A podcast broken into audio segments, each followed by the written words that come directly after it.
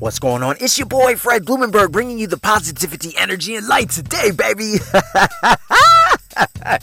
It's a beautiful day, man. Thank you for listening to my podcast, guys. Those of you that are returned to me, thank you. Please, thank you.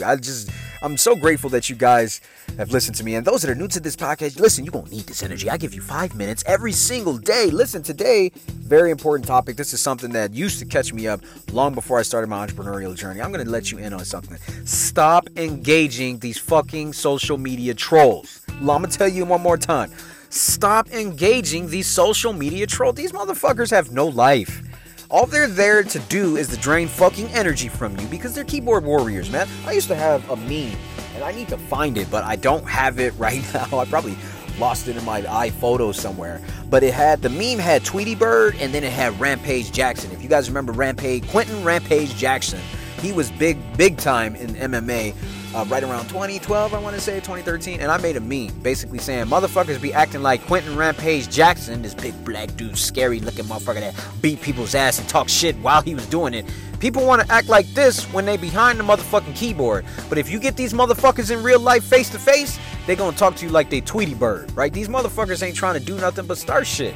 None of them are as strong and as tough as they are behind the fucking keyboard. None of them are, man. It's so easy for them to rile shit up. And people think that they're just so tough. Listen, it's happened to me before.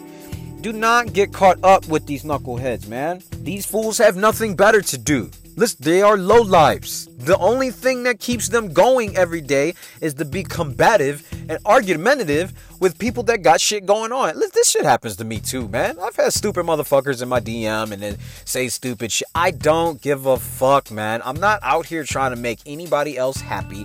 I'm going to attract the motherfuckers that have the same message that I have.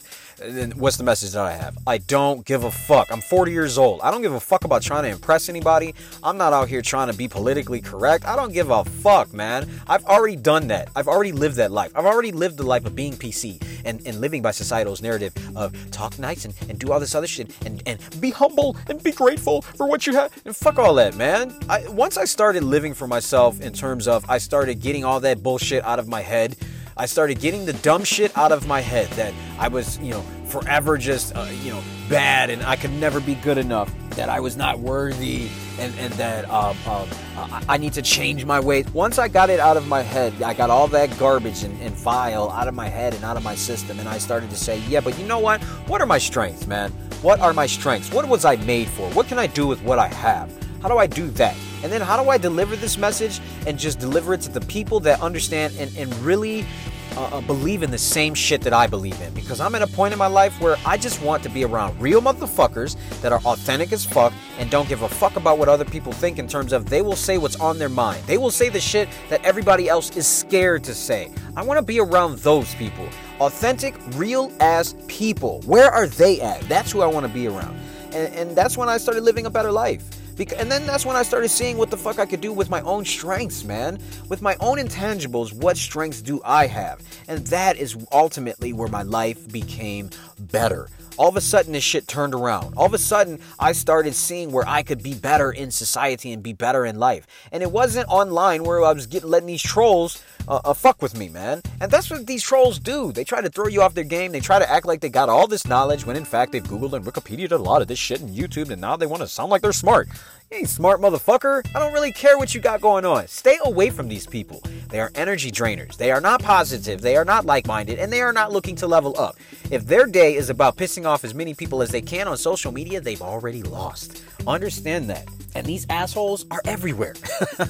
They are everywhere, especially Twitter. It's given them an island to be able to be stupid fucks all day long. Do you really want to engage with these fucking fucktards? Honestly, when people come at me like that sideways online, I actually laugh because I'm like, yo, y'all don't really understand that I got a fucking superpower. What's my superpower? I will verbally assault your ass. I mean, verbally. I will verbally assault you. This is not me going out personally trying to hurt you. You will get verbally just fucked up real bad. I don't want to fuck you up real bad verbally, so honestly, I just stay back and I don't say anything. I just chuckle behind the screen because honestly, it's funny. So let it be entertainment to you. Don't engage with these fuckers, man. Let it be entertainment. This is your boy, Fred Blumenberg. I love all of you guys. Be blessed. I will see you on the other side.